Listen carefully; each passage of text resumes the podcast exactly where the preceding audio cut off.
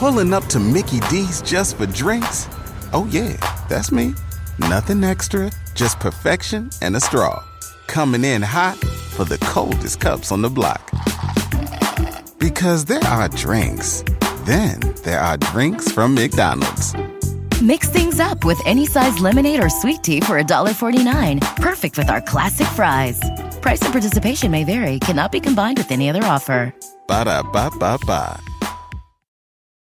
Sometimes it takes a different approach to help you unlock your true potential. With Capella University's game changing FlexPath learning format, you gain relevant skills you can apply to your career right away.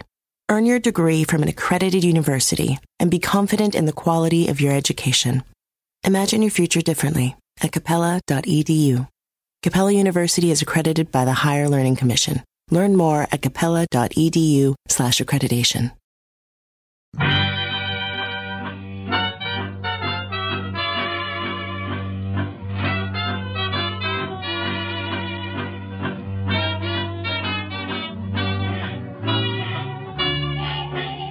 Brett McKay here, and welcome to another edition of the Art of Manliness podcast. Now, for many men, marriage is seen as an institution that at best stifles them or at worst sets them up for divorce and as a result, financial and emotional ruin. But research is coming out in recent years that suggests that marriage actually offers a lot of benefits to men, from making more money to having a better sex life and, and enjoying a healthier, longer life. Today on the podcast, I talked to one of those researchers. His name is Brad Wilcox. He's a professor of sociology at the University of Virginia, as well as the director of the National Marriage Project. He spent his career researching the impact of marriage has on people's lives. And today on the show, Brad and I discuss the effect marriage has on men and why officially tying the knot actually makes a significant difference compared to being in a committed, non married relationship. Uh, we also discuss what men can do to create a lasting marriage and even the best age to get hitched. Uh, we then shift gears, to talk about his research on fatherhood, particularly the importance of dads in a child's life and the benefits men get themselves from being a dad. Whether you're already married and a dad or thinking about popping the question, you're going to find a lot of insights and surprising information in this podcast. After the show's over, make sure to check out the show notes at aom.is slash men and marriage.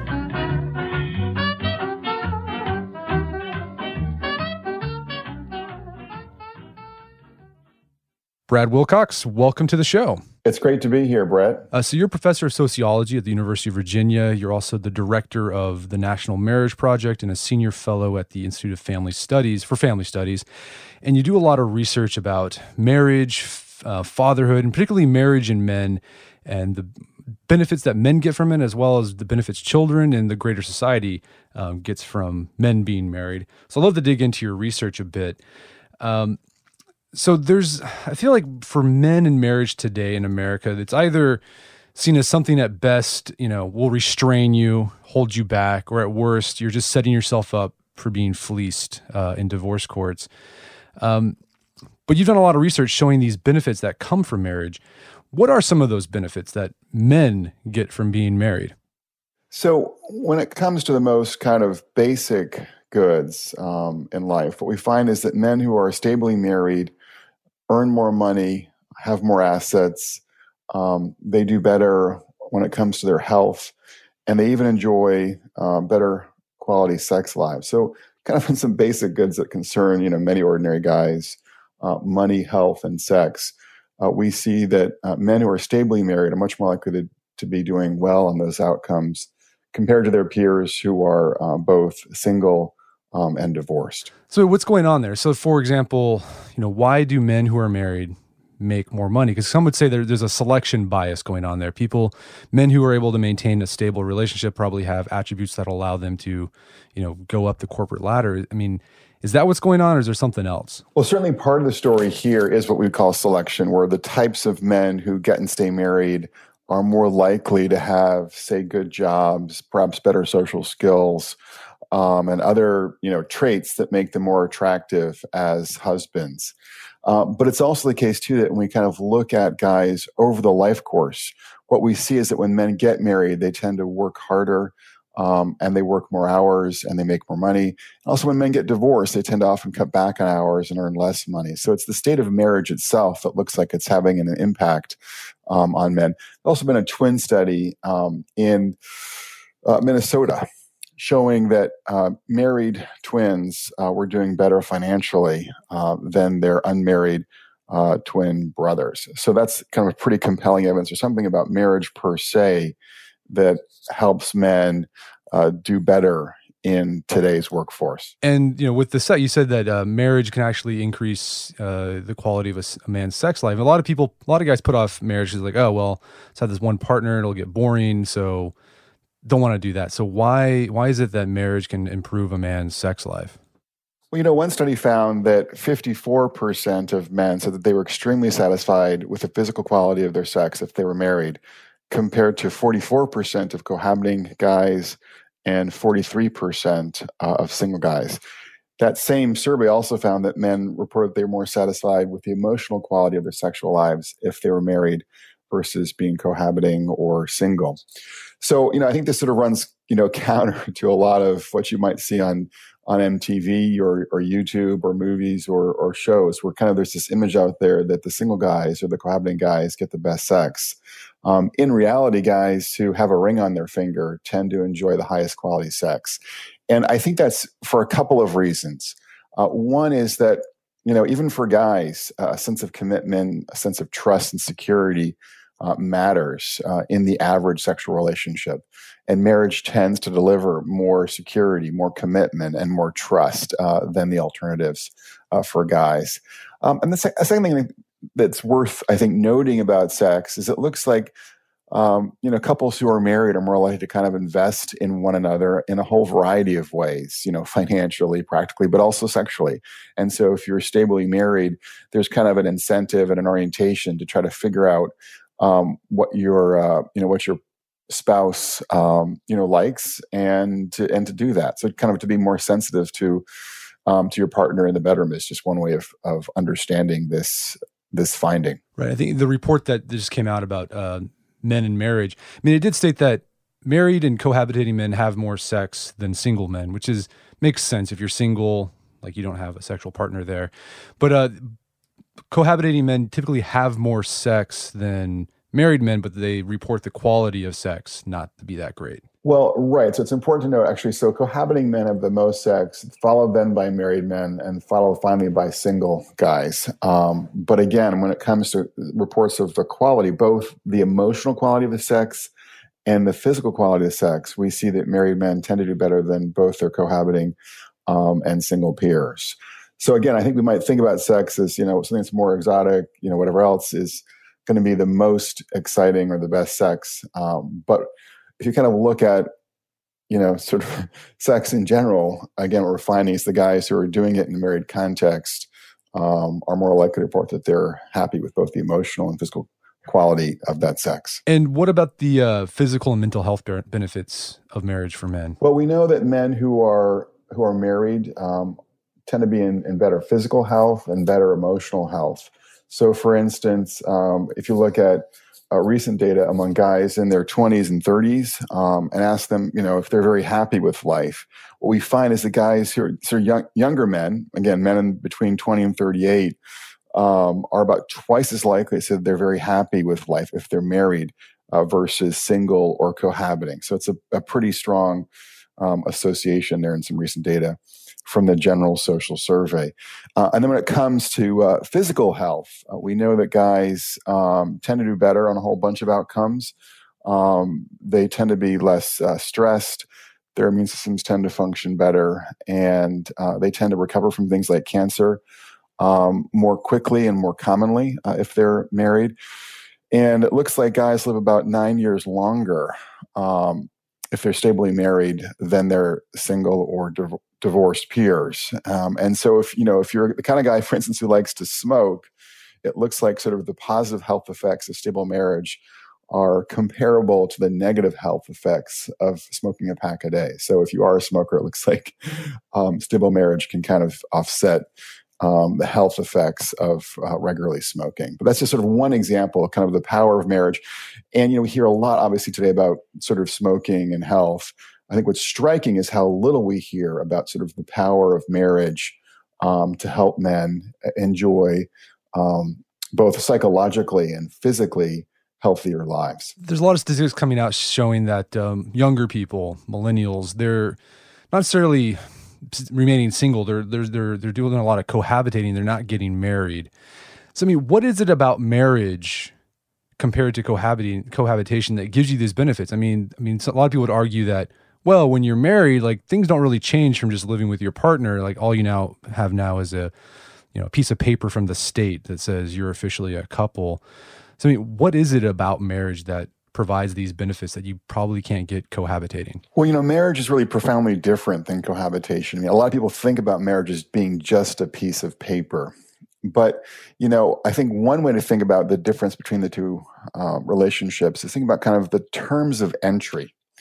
Um, and, you know, what's interesting when you ask people sort of when they begin to cohabit, if you ask that question of both partners, oftentimes you get a different answer because one partner might count sort of that moment when they started spending three nights a week together and the other partner might count that moment when you know um, one of the partners moved all of their possessions you know into their apartment. Um, but the point is there isn't kind of one particular moment um, that marks that entry into cohabitation you know for many couples. By contrast kind of everyone knows their their wedding date um, and it's it's usually you know a situation where you are getting married in front of friends and family members, you know, often in some kind of religious institution. And you know, you've got music, you have vows, you have people who are looking at you entering into this new relationship. So it's just a very different way of sort of starting a relationship. And one is much more sort of public and social um, than the other. And so that kind of different entry is just one example of the way in which um, marriage, I think, conveys a lot more seriousness, um, a lot more commitment, and those things then en- engender more trust, uh, more emotional security, um, and much more stability. Uh, we see today in America. Uh, and really, really around the world, uh, that married couples tend to enjoy much more stability um, than their cohabiting peers. So again, some people are under this misimpression that the only difference between the two things is this piece of paper. Um, but because marriage is a much more committed institution, uh, both individuals, couples, and their larger community of friends and family tend to view a married relationship uh, much differently than a cohabiting one. And it affects how they view their own relationship and how other people trust them. So, for instance, folks who are married are much more likely to get um, financial support and assistance um, from their parents or their in-laws, so to speak, uh, than couples who are cohabiting, because the parents have more confidence that that support will be kind of going to the couple, and nowadays any kids that they might have um, on a kind of more permanent, you know, basis. Um, another example, a practical example, is that guys who are married uh, tend to save hundreds, if not thousands, of dollars on uh, car insurance um, compared to their peers who are cohabiting or single. And again, this is because you know companies have done the numbers and find there's something about marriage that tends to make guys um, drive more safely. Um, and that's just one other indication of the way in which marriage is really a distinctive institution, even today for uh, today's men. Yeah, I thought that was interesting. Your point about how um, cohabitation, the the date of entry into the relationship is different for every. It's fluid. Um, we had Dr. Meg Jay on the podcast several years ago. She wrote the book, The Defining De- Decade. She talks about um, cohabitation as you're sort of sliding into a relationship, right? Like you're not really making a firm commitment. You're just kind of just going with the flow, and it just sort of happens. And something about that doesn't provide the stability of making a firm commitment. Yeah, so cohabitation today gives young adults a lot of freedom and flexibility, and that's obviously appealing and attractive in some ways. But the flip side to that is it doesn't have the same degree of commitment and the same degree of security. And, you know, kind of at our, our deepest levels, you know, and in our most vulnerable moments, we really want someone who is there for us, you know, where there isn't kind of that that freedom to, to, to leave if, you know, if you're not that happy in the relationship. Um, you know, at one moment in time. And of course, the other thing that's important to put on the table here as well is that today a lot of younger adults are cohabiting and having kids in those cohabiting relationships. And that is, I think, the most worrisome thing I would say about cohabitation because those relationships are much less stable um, than our married relationships. So people are having their kids in married, um, in a married relationship are much more likely uh, to go the distance with their kids um, compared to couples who are having a baby in a cohabiting relationship. So again, marriage gives not just adults but especially kids a um, a, a, stability um, premium that's uh, really valuable to uh, to the next generation. Well, yeah, you did a report a while back ago about the rise of unmarried couples who are having children. I mean, besides the stability, what are the other detriments or the lack of stability? What are the, some of the other detriments that, that cohabitation possess or poses to children? Well, kids in cohabiting relationships are one more likely to experience instability. Two, they're more likely to see their parents um, be physically violent with one another. I think partly because their their parents are less likely to have that commitment and trust, you know, guiding their relationship. And kids in cohabiting um, households are, you know, more likely to sort of sense that that that you know that sort of that trust and commitment isn't as strong um, or as publicly kind of noted for their parents, you know, as it might be for you know, say friends down uh, down the block, so to speak. So there are just a variety of ways in which um, because it entails less commitment and less trust and also actually less sexual fidelity um, you know it's not as ideal for child rearing um, as as marriage is now it's also important in all of this that it's not just sort of um, a marriage license that matters it's also kind of a marriage mentality i think that matters and so what i would say is it's it, you know couples who really think of themselves as married who think of themselves in terms of we, not me, or of we, not I, um, who think about their marriage in terms of this is a kind of permanent commitment, not a kind of a, you know commitment that's for as long as I shall love. Um, it's those couples who are more kind of committed to marriage um, and to a lifelong um, love um, also tend to, not surprisingly, enjoy more stable relationships. Uh, they tend to be happier in their relationships and they tend to invest more in one another uh, practically you know financially uh, emotionally in ways that um, redound to long term typically to both their own benefit to the benefit of their spouse and um, to the benefit of their kids as well so again when we're talking about marriage it's not just the law it's not just the license it's also kind of whether or not a couple kind of really embraces uh, what I would call a marriage mentality shapes you know their odds of enjoying the uh, the highest quality um, relationship. So, what's the state of marriage in America today? Is it still a goal for a lot of people, or they, is it sort of becoming you know pushed to the wayside? Well, I think marriage is in a kind of a weird spot because, on the one hand, I think that uh, marriage remains the gold standard. Um, it remains kind of the ideal um, but you know, in the pop culture with shows like Bachelor and Bachelorette, with you know music and and movies, I think we often have an overly idealized vision of marriage as kind of like the soulmate relationship or this romantic uh, relationship where you can signal to your partner and to your friends and to yourself that you've kind of made it, you know, emotionally, relationship wise, even financially, oftentimes today. Um, the problem with that view is it doesn't kind of appreciate, I think, kind of the practical character of marriage and um, and the demands that marriage puts upon us. I mean, marriage, of course, is not uh, for most of us is not an easy relationship. It's really oftentimes a pretty hard one to be in relationship with someone, you know, day in and day out, um, with all of their faults and failings, and with all of your own faults and failings. Um, so, I think what's missing oftentimes today is an appreciation of the way in which you know marriage is a difficult undertaking, but nevertheless one that's um, you know really important and valuable. Um, you know, both for us adults, uh, for our children, um, and uh, for our communities and even the country. Because um, when marriage is strong, we see that kids are more likely to flourish, uh, communities are more likely to um, be healthy and thriving. And even our own research suggests, you know, that um, states with stronger marriage cultures tend to do better, for instance, you know, economically uh, than states that don't have that strong marriage culture.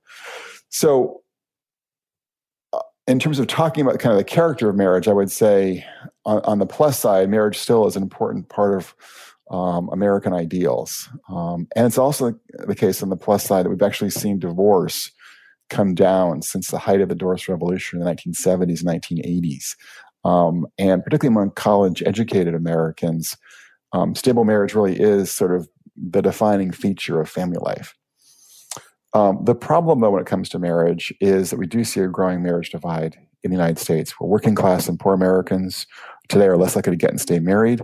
Um, I think partly because they have kind of the soulmate view of marriage, like everything has to be kind of perfect for them to either get married or stay married, um, and partly because they have fewer economic resources to uh, to navigate married life. And then we're also seeing too that I think a lot of younger adults are, are needlessly postponing marriage, um, and because they have kind of this idealized, you know, soulmate uh, model of marriage um, that makes them expect perhaps too much of both themselves and potential partners, you know, before they go into marriage. So, you know, those are some of the things that indicate kind of the way in which marriage is not as strong or as powerful as it used to be. Um, and my biggest concern, I guess, in terms of looking at you know more negative trends related to marriage and family life is that um, you know a large share of younger folks, particularly, are are having kids outside of marriage, um, and about forty percent of babies now born outside of marriage, and you know that's associated with a lot of instability for those kids, and you know a number of negative outcomes for those children. So there, there's a lot to unpack there. Um, first, so this the the divorce rate being high amongst um, just working class, high school educated Americans. I mean, is there anything that can be done? Are there any research backed uh, moves that can be done to help that, improve that? I think there are, are really uh, two big things that, that could be done. Uh, one is on the economic front to do more, both in in the marketplace and in our, our public policies to strengthen um, job opportunities for men who don't have college degrees. Uh, so, for instance, we can do, I think, a much better job in terms of vocational training and apprenticeships um, on the public policy side of the of the ledger, um, and that would help make working class men, less educated men, you know, more economically attractive. I think as husbands, both in in their partner's eyes and also in their own eyes, which is important. Um, on the cultural side of of things, I think it's important um, to stress that we need to do more in terms of public messaging, like we have with, um, you know, with smoking, for instance, um, and in the popular culture, you know, in our, our movies, our TV shows, our songs, now our mm-hmm. vines, to sort of basically show the power of marriage uh, for younger adults. You know, the way in which you know marriage, even though it's you know it's demanding and difficult, um, does you know um, provide us with so many um, important social goods and personal goods. Um, and then also just to stress, look, if you're if you're expecting a child, if you're looking to have a child, really the best thing you can do for that child is is to um, you know is to be married before your child comes you know comes along, and then to do everything you can to to remain married. You know, once you have you know kids, um, to get those messages out, I think to the broader culture.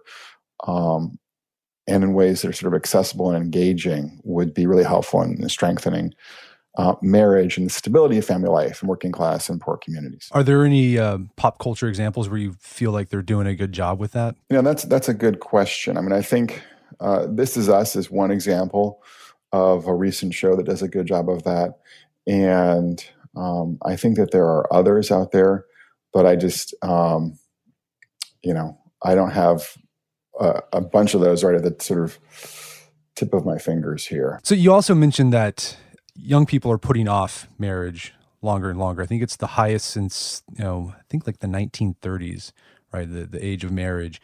Um, it was really low in the post-war era. Kids, you know, people were getting married in their early 20s. Um, and a lot of people feel like they need to put off marriage until they have like a job, they finish college, etc. Is that necessarily the case? Do you have to be financially stable in order to start a marriage, or is it okay to start a marriage when you're poor, broke college students? I think um, certainly. I mean, I know plenty of folks who have gotten married um, in graduate school when they were relatively broke, um, and you know have done done well.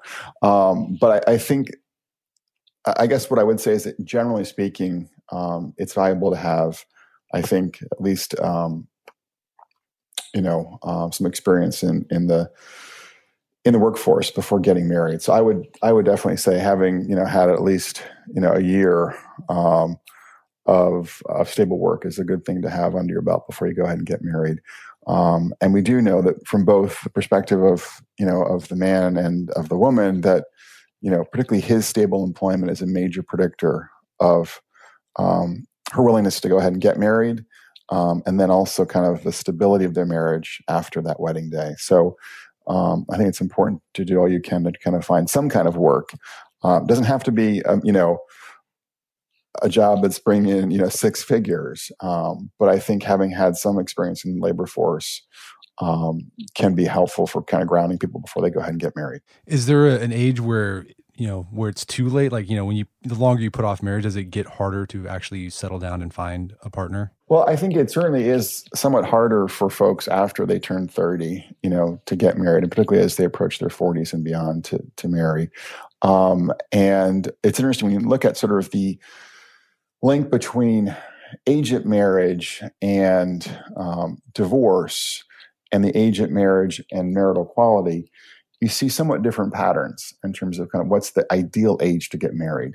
So when it comes to divorce, it looks like kind of the ideal age to get married is in your late 20s or early 30s. Um, that's when we see kind of the, the, lowest divorce rates for the average American. When it comes to marital quality, we actually have a different story. And there it kind of looks like getting married in your mid 20s is kind of ideal. Um, so couples who get married in their mid 20s report the highest levels of marital quality. Um, and I think the, the you know the the conclusion that I would draw from that is that you know, um, getting married a little bit older might be associated with kind of a maturity orientation um, that is itself you know linked to a somewhat lower divorce risk. Um, but getting married in your mid twenties sort of allows you as a couple to establish a common life together, um, and you know, sort of that tradition of, of vacations or holidays or um, you know, even kind of having kids and sort of establishing, um, you know, kind of a, an agreed upon approach to, you know, to work and professional life can be, um, you know, can be good. Wedding season is coming up, and if you are preparing for the big day, I know wedding planning can be really intimidating, but finding the perfect suit shouldn't be. Indochino makes it easy to get a fully customizable suit right from your home. Don't just wear any suit on your big day, wear a custom made to measure suit. Suits start at just $499, which is about the same price you'd pay for an off the rack suit at a department store. And they've also got custom made to measure shirts starting at just $89. So I've talked about my Indochino suit on the podcast before. They've been a long time podcast sponsor. It's navy blue. The measuring process was super easy. They got these video guides you follow. You'll need another set of hands to help you out with that. But the really fun part is customizing it. Got to customize how I wanted the lapels on the jacket, the pockets, the lining. I went no pleats on the pants on this suit. A lot of fun. And then in a few weeks, you have a made to measure custom suit sent directly to your door. When planning your wedding, get a suit as unique as you with Indochino. Go to Indochino.com and use code manliness to get 10% off any purchase of $399 or more. That's I N D O C H I N O.com, promo code manliness. Did you know Fast Growing Trees is the biggest online nursery in the US with more than 10,000 different kinds of plants and over 2 million happy customers in the United States? You can grow lemon, avocado, olive, or fig trees inside your home on top of the wide variety of houseplants available. Fast Growing Trees makes it easy to order online, and your plants are shipped directly to your door in one to two days. And along with their 30 day Alive and Thrive guarantee, they offer a free plant consultation forever. So I use fast growing trees to order not an indoor tree, but an outdoor tree. There is an oak tree that was in our front yard that died a few years ago due to heat stress. Had to cut it down. There's been a blank spot that I've wanted to put another tree there. I wanted a maple tree that turned bright red during the fall. And I went on fast growing trees, found the tree that fit the criteria that I was looking for. Turns bright red. It's a maple tree that turns bright red in the fall. So if you want to try fast growing trees, right now they have some of the best deals online, like up to half off on select plants. And listeners to our show get an additional 15% off their first purchase when they use code manliness at checkout. That's an additional 15% off at fastgrowingtrees.com using code manliness at checkout. Fastgrowingtrees.com, code manliness. Offers valid for a limited time. Terms and conditions may apply. All right, if you have a family, then you need to get term life insurance to protect them. It's one of the smartest financial decisions you can make, and the start of the new year is the perfect time to get it done so you can focus on whatever else the year has in store for you. Fabric by Gerber Life was designed by parents for parents to help you get a high quality, surprisingly affordable term life insurance policy in less than 10 minutes. Fabric has flexible policies that fit your family and your budget, with quality policies like a million dollars in coverage for less than a dollar a day. There's no risk to apply. They have a 30 day money back guarantee, and you can cancel at any time. I remember when I was a new dad, I had a lot of thoughts going through my head. One of them was, how can I take care of my family when I'm gone if something happens to me? Well, so one of the first things I did, I got term life insurance, one of the best decisions I made. Join the thousands of parents who trust Fabric to protect their family. Apply today in just minutes at meetfabric.com slash manliness. That's meetfabric.com slash manliness. M-E-E-T fabric.com slash manliness. Policies issued by Western Southern Life Assurance Company, not available in certain states. Prices subject to underwriting and health questions. Daylight saving time is starting up again. The goal of this is to give us more daylight from March through November. By setting our clocks forward, it may feel like there are more hours in the day, but if you're hiring, it doesn't necessarily help you find qualified candidates for your roles any sooner. There is only one way to do that ZipRecruiter. And right now you can try it for free at ziprecruiter.com slash manliness. ZipRecruiter works around the clock to help you find qualified candidates. Once you post your job on ZipRecruiter, they send it to 100 plus job sites so you can reach more of the right people. ZipRecruiter smart technology also quickly scans thousands of resumes to identify people whose skills and experience match your job. Spring forward with a new hiring partner, ZipRecruiter, and find top talent sooner. See why four out of five employers who post a job on ZipRecruiter get a quality candidate within the first day. Just go to this exclusive web address to try ZipRecruiter for free. ZipRecruiter.com slash manliness. Once again, that's ziprecruiter.com slash manliness. ZipRecruiter, the smartest way to hire. Right. I mean, in your research, have you come across anything about attributes or qualities or uh, that you know people should have before they go into a marriage? Because I mean, I get a lot of letters from guys asking me like, you know, I'm in my mid 20s, I'm thinking about mar- getting married, but like all my friends say I'm too young. How do I know if I'm ready for marriage? So you mentioned you know have a little bit of working experience comes in handy, but anything else let, let you know, yeah, you might be ready for this commitment? I think the guys who are who really do feel, um, you know, uh, committed, deeply committed to to this person, who kind of um, want to, you know, go all out for her, is that's you know pretty important as an ingredient to uh, to marital success. Um, I think guys who are kind of willing to cut back on other friendships to some extent, you know, and, and focus on um, this relationship in particular are also kind of signaling that they're ready for marriage. Um, I think that um, guys who have you know made an effort to um, get to know um, their future spouses, you know, parents, and sort of signal their interest to, to them is also that's a good sign.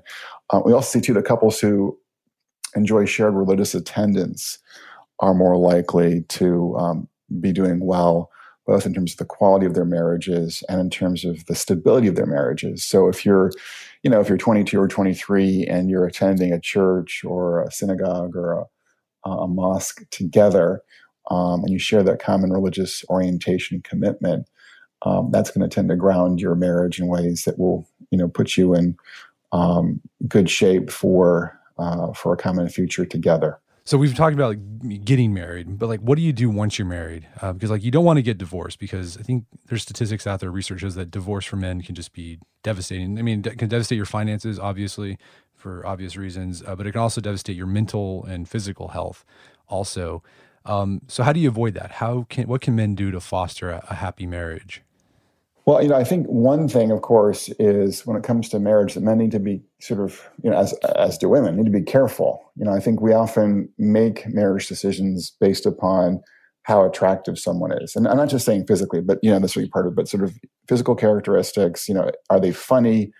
Are they engaging? You know, are they sort of good in a social setting? You know, so it's easy to kind of put on a good good front. You know, in um, you know, in, in public and or out on dates and things like that. But you know, I think we have to be sort of discerning about whether or not this person has the character. Um, do they have virtues like you know fidelity? Do they have virtues like charity? Do they have virtues like thrift um, today, especially um, because those virtues are going to be much more predictive of a stable, happy marriage um, than um, looks or you know humor or whatnot. So I think you know, one needs to be thinking about do we have the kind of uh, virtues and the kind of common interests, you know, um, whether it's sports or politics or hiking or you know religion whatever that will help ground a marital friendship. And so couples that have those virtues and that have those common interests who can see themselves as friends when they're 75 old and ugly um, will tend to do pretty well um, by contrast couples who i think are just drawn together um, by that sort of sexual romantic attraction are more likely to run into trouble um, but then once you are married i would say that generosity um, is certainly an important predictor of marital success. Um, shared faith can be an important predictor of marital success. Um, also, ha- particularly the husband having a stable job, all these things tend to reduce uh, the risk of divorce uh, for couples after the wedding day. All right. So, love with your heart and your head is what you're saying. Yeah, I would also actually I would also add too that your friends matter a great deal. Um, and I can remember reading that when Mark Sanford got into marital trouble um, down in South America, he was with a bunch of his male buddies and at this ranch um, in South America, and that's when he met, um, you know, the woman who helped break up his marriage, um, with whom he, you know, um, had that affair. but I was just thinking, those guys clearly were not invested you know, in his marriage. Um, by contrast, you know, we all know uh, friends who who take our marriage, who take our family life pretty seriously, and so, you know, I think it's it's also important to think about the kinds of people you're hanging out with. Are they there for you and for your wife and your marriage, or are they likely to say things and do things that are going to put your marriage um, at risk? Um, and so, again, we know that sort of your social networks um, they matter for a lot of things. One of the things that they matter for is your divorce risk. And if you have a, a friendship network that's, um, you know, takes marriage seriously, that's going to have a big impact on your own marriage. Great. So let, us shift to fatherhood now. Um, I think all of us have read or heard somewhere that you know fathers are important in a child's development. But what what specifically does a father bring to a, a, a child that a mother can't bring? Well, you know, I was raised by a single mother, and I think that you know moms can do many of the things that dads can do, um, particularly in some kind of difficult situation, as my mom was, you know, was sort of put in when um, my father died when I was three. Um, so, you know, moms can be firm, they can be decent disciplinarians, um, they can certainly play with their kids and all those things. But having said that, I think it's important for us to sort of understand that in the average family, you know, with the average father and the average mother, dads tend to excel in at least four different areas. Um, they tend to still today excel when it comes to breadwinning, and of course, that matters for you know educating your kids, you know, paying for kids' extracurriculars, you know, all the kinds of financial things that go into raising children today. So, you know, the fact that he brings typically more money to the table is, is still an important factor for the average American father. Uh, secondly, though, dads um, also tend to have kind of a leg up. Is kind of again more of an old school point, but tend to have a leg up when it comes to discipline. Um, the size, physical size of men, the tone of their voice, and other kinds of features of men make them more likely to be the more authoritative disciplinarian in the average family. Um, they're also more likely to be sort of sticklers for rules than uh, than our moms. And my point here is not to say that men are better disciplinarians than women, but they just they provide a different kind of discipline um, to their kids typically than do moms. And it's actually good for kids to experience kind of maternal discipline, which is a little bit more flexible oftentimes, a little bit less attentive to the rules more attentive to the situation.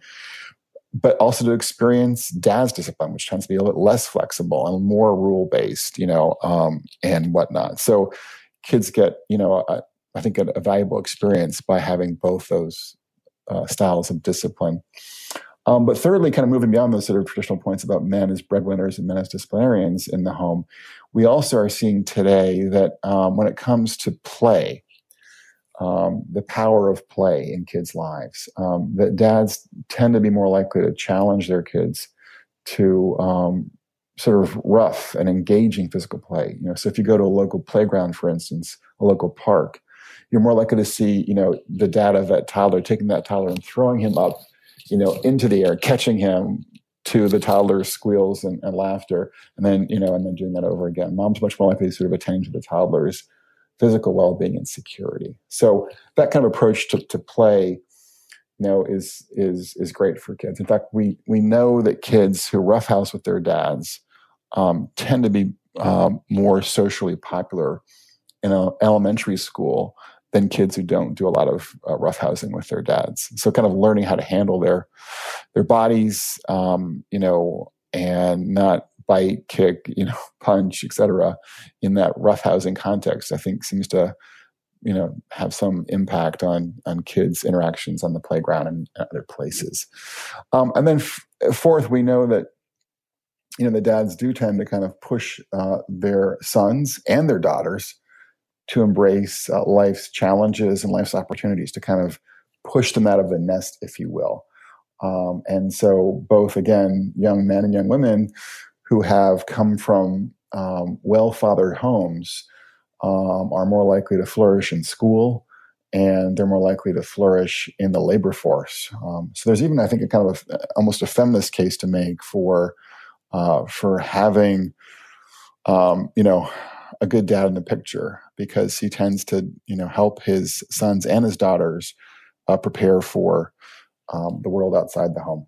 So yeah, dads can provide a lot of benefits to children, but do, do men get any benefits, emotional, psychological, or otherwise, from being dads? Well, I think you know, for many men, fatherhood is enormously, uh, enormously generative, um, and there's certainly ways in which I think when you are a father, um, you know, you can be stressed out, um, you can, you know, be um, temporarily unhappy by you know whatever challenge you're facing in terms of a child, you know, up at night or a teenage um, you know, daughter or son who's giving you a lot of difficulty at home.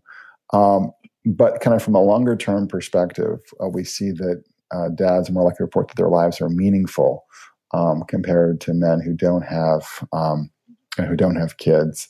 Um, and so I think it's that kind of you know that sense of meaning and purpose that one derives from fatherhood that you know is enormously important to uh, you know, to many of us. So, yeah, there, so there, you make a distinction between meaningfulness and happiness because I've seen that study that shows that um, couples who have children, like their happiness level, like goes through this trough when they have kids, and then when their kids leave their home, it goes back up. So, so you're, I guess that's tracking like emotional happiness, like how well you feel on a day-to-day basis not meaningfulness yeah i mean i think it also it's important to note you know that there is a lot of what we call kind of heterogeneity you know, or a lot of variation in sort of the impact that kids have on couples um, and on individual uh, mothers and fathers. But you know, yeah, f- for many people, you know, having a kid can be obviously stressful and difficult. Um, and it's particularly that first child that seems to be, um, you know, something that kind of reorients your whole life um, and makes you kind of um, transition um, into a new mode. What's interesting, I think, and surprising though, is that um, work that I've done with some colleagues suggests that fathers of married fathers of, of larger families, four or more kids, um, seem to be more happily married than married dads with fewer kids. And I, and frankly, this that could be entirely a selection effect. By which I mean the kinds of men who are you know stably married and have lots of kids may just be you know more likely to enjoy uh, family life. You know more likely to um, you know um, to be intentional about um, investing on the home front. Um, but it does suggest to us that, you know, it's not necessarily sort of um, the number of kids always, but maybe the approach one takes to family life that can be important here. Are, are women with large families just as happy as men? I mean, I imagine they're they're the ones at home with watching the kids, probably. So, in a report that the National Marriage Project did called "When Baby Makes Three, uh, we found that when it came to um, sort of happiness um, in marriage, that married couples with uh, with no kids and with four or more kids uh, were happier, and this is true for both husbands and wives. So again, you know, it's not clear here if having a large family makes you happier, um, or I think is actually probably more likely if the kinds of couples who remain stably married and have lots of kids um, they're probably just more intentional about you know family vacations family traditions you know um, really investing in their you know in their common life together as a family doing you know fun things crazy things etc are probably the kinds of people who just are you know end up having um, more children and reporting happier marriages um, as a consequence is there any research out there about you know, when a couple knows when they're ready to have children?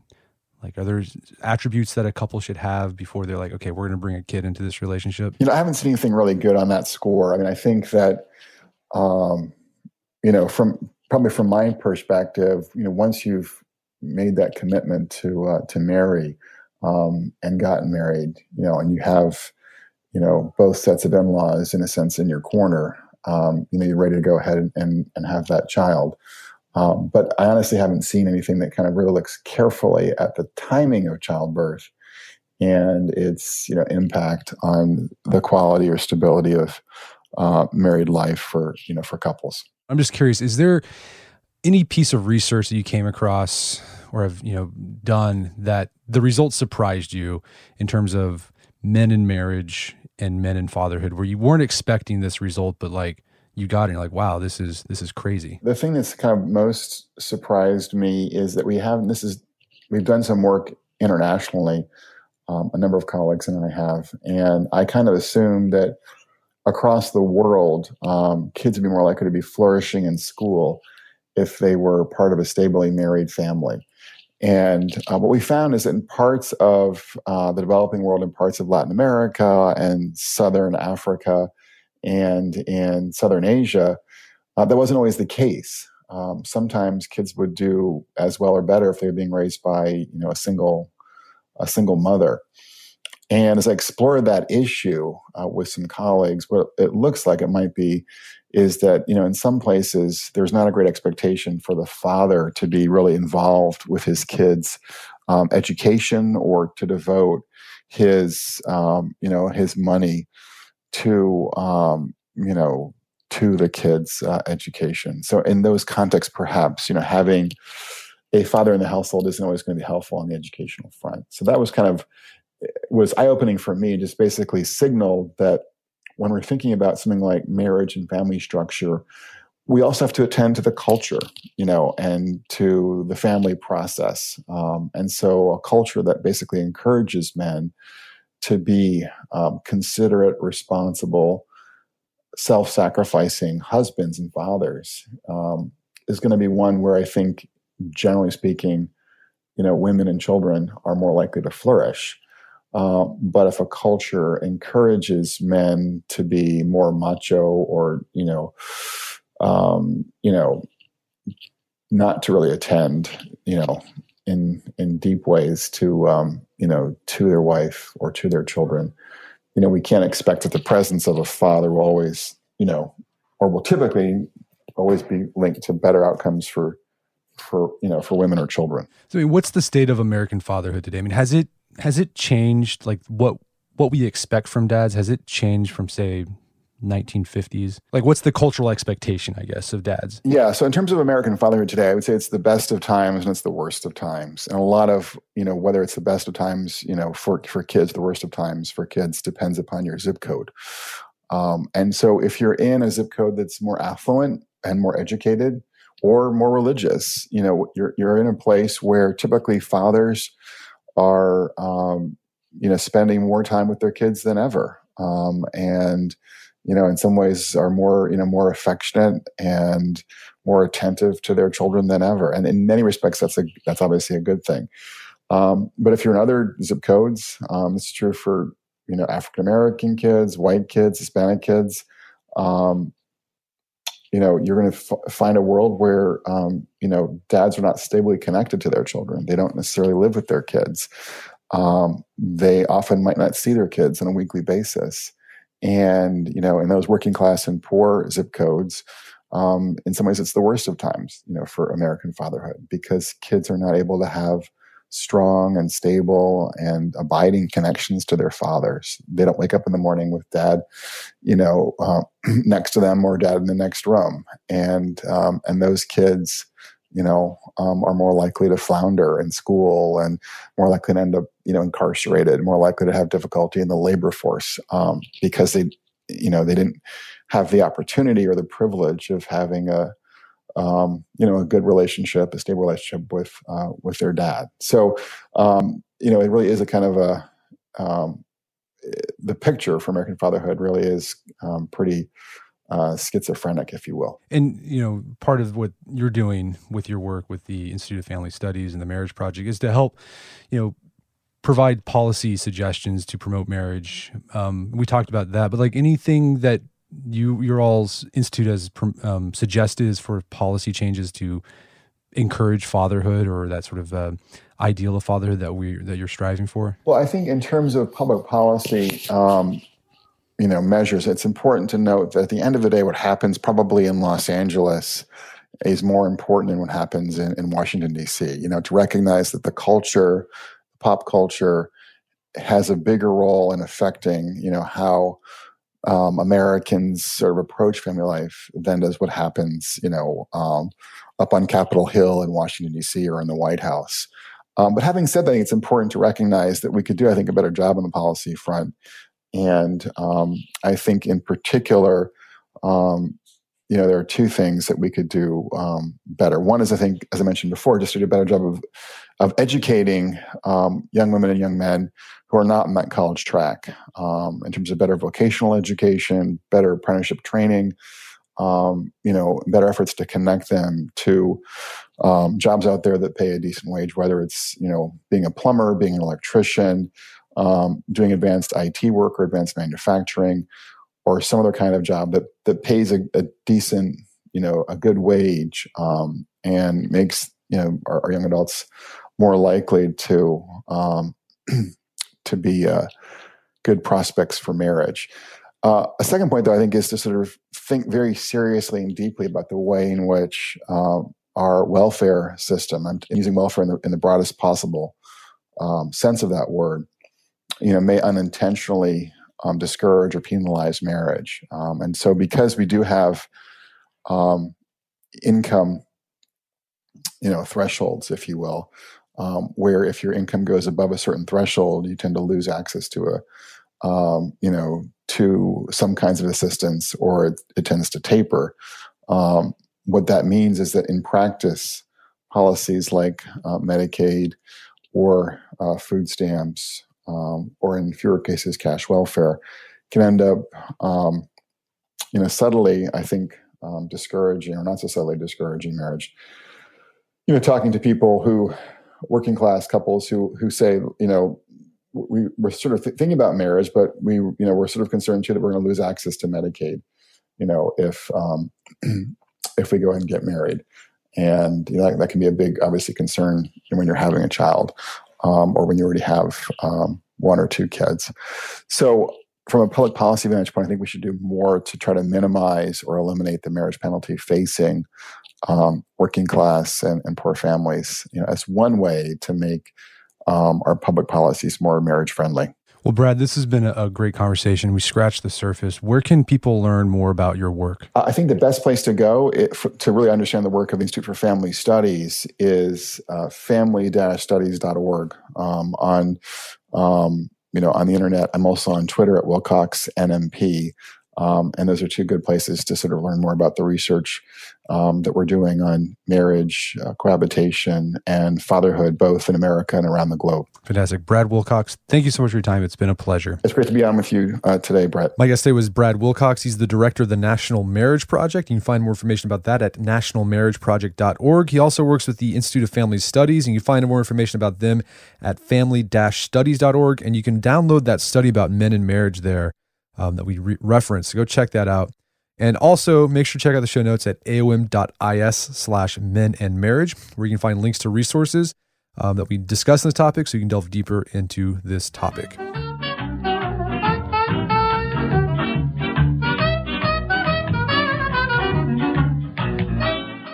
Well, that wraps up another edition of the Art of Manliness podcast. For more manly tips and advice, make sure to check out the Art of Manliness website at artofmanliness.com. This show is recorded on clearcast.io. If you're a podcaster, go check it out. Something I developed to make recording remote podcasts a lot easier and sound better for your listeners.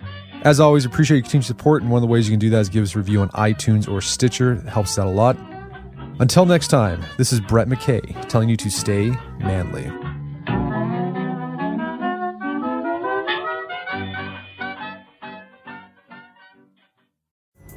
Pulling up to Mickey D's just for drinks? Oh, yeah, that's me. Nothing extra just perfection and a straw. Coming in hot for the coldest cups on the block. Because there are drinks, then there are drinks from McDonald's. Mix things up with any size lemonade or sweet tea for $1.49. Perfect with our classic fries. Price and participation may vary, cannot be combined with any other offer. Ba da ba ba ba. Sometimes it takes a different approach to help you unlock your true potential. With Capella University's game changing FlexPath learning format, you gain relevant skills you can apply to your career right away. Earn your degree from an accredited university and be confident in the quality of your education. Imagine your future differently at capella.edu. Capella University is accredited by the Higher Learning Commission. Learn more at capella.edu slash accreditation.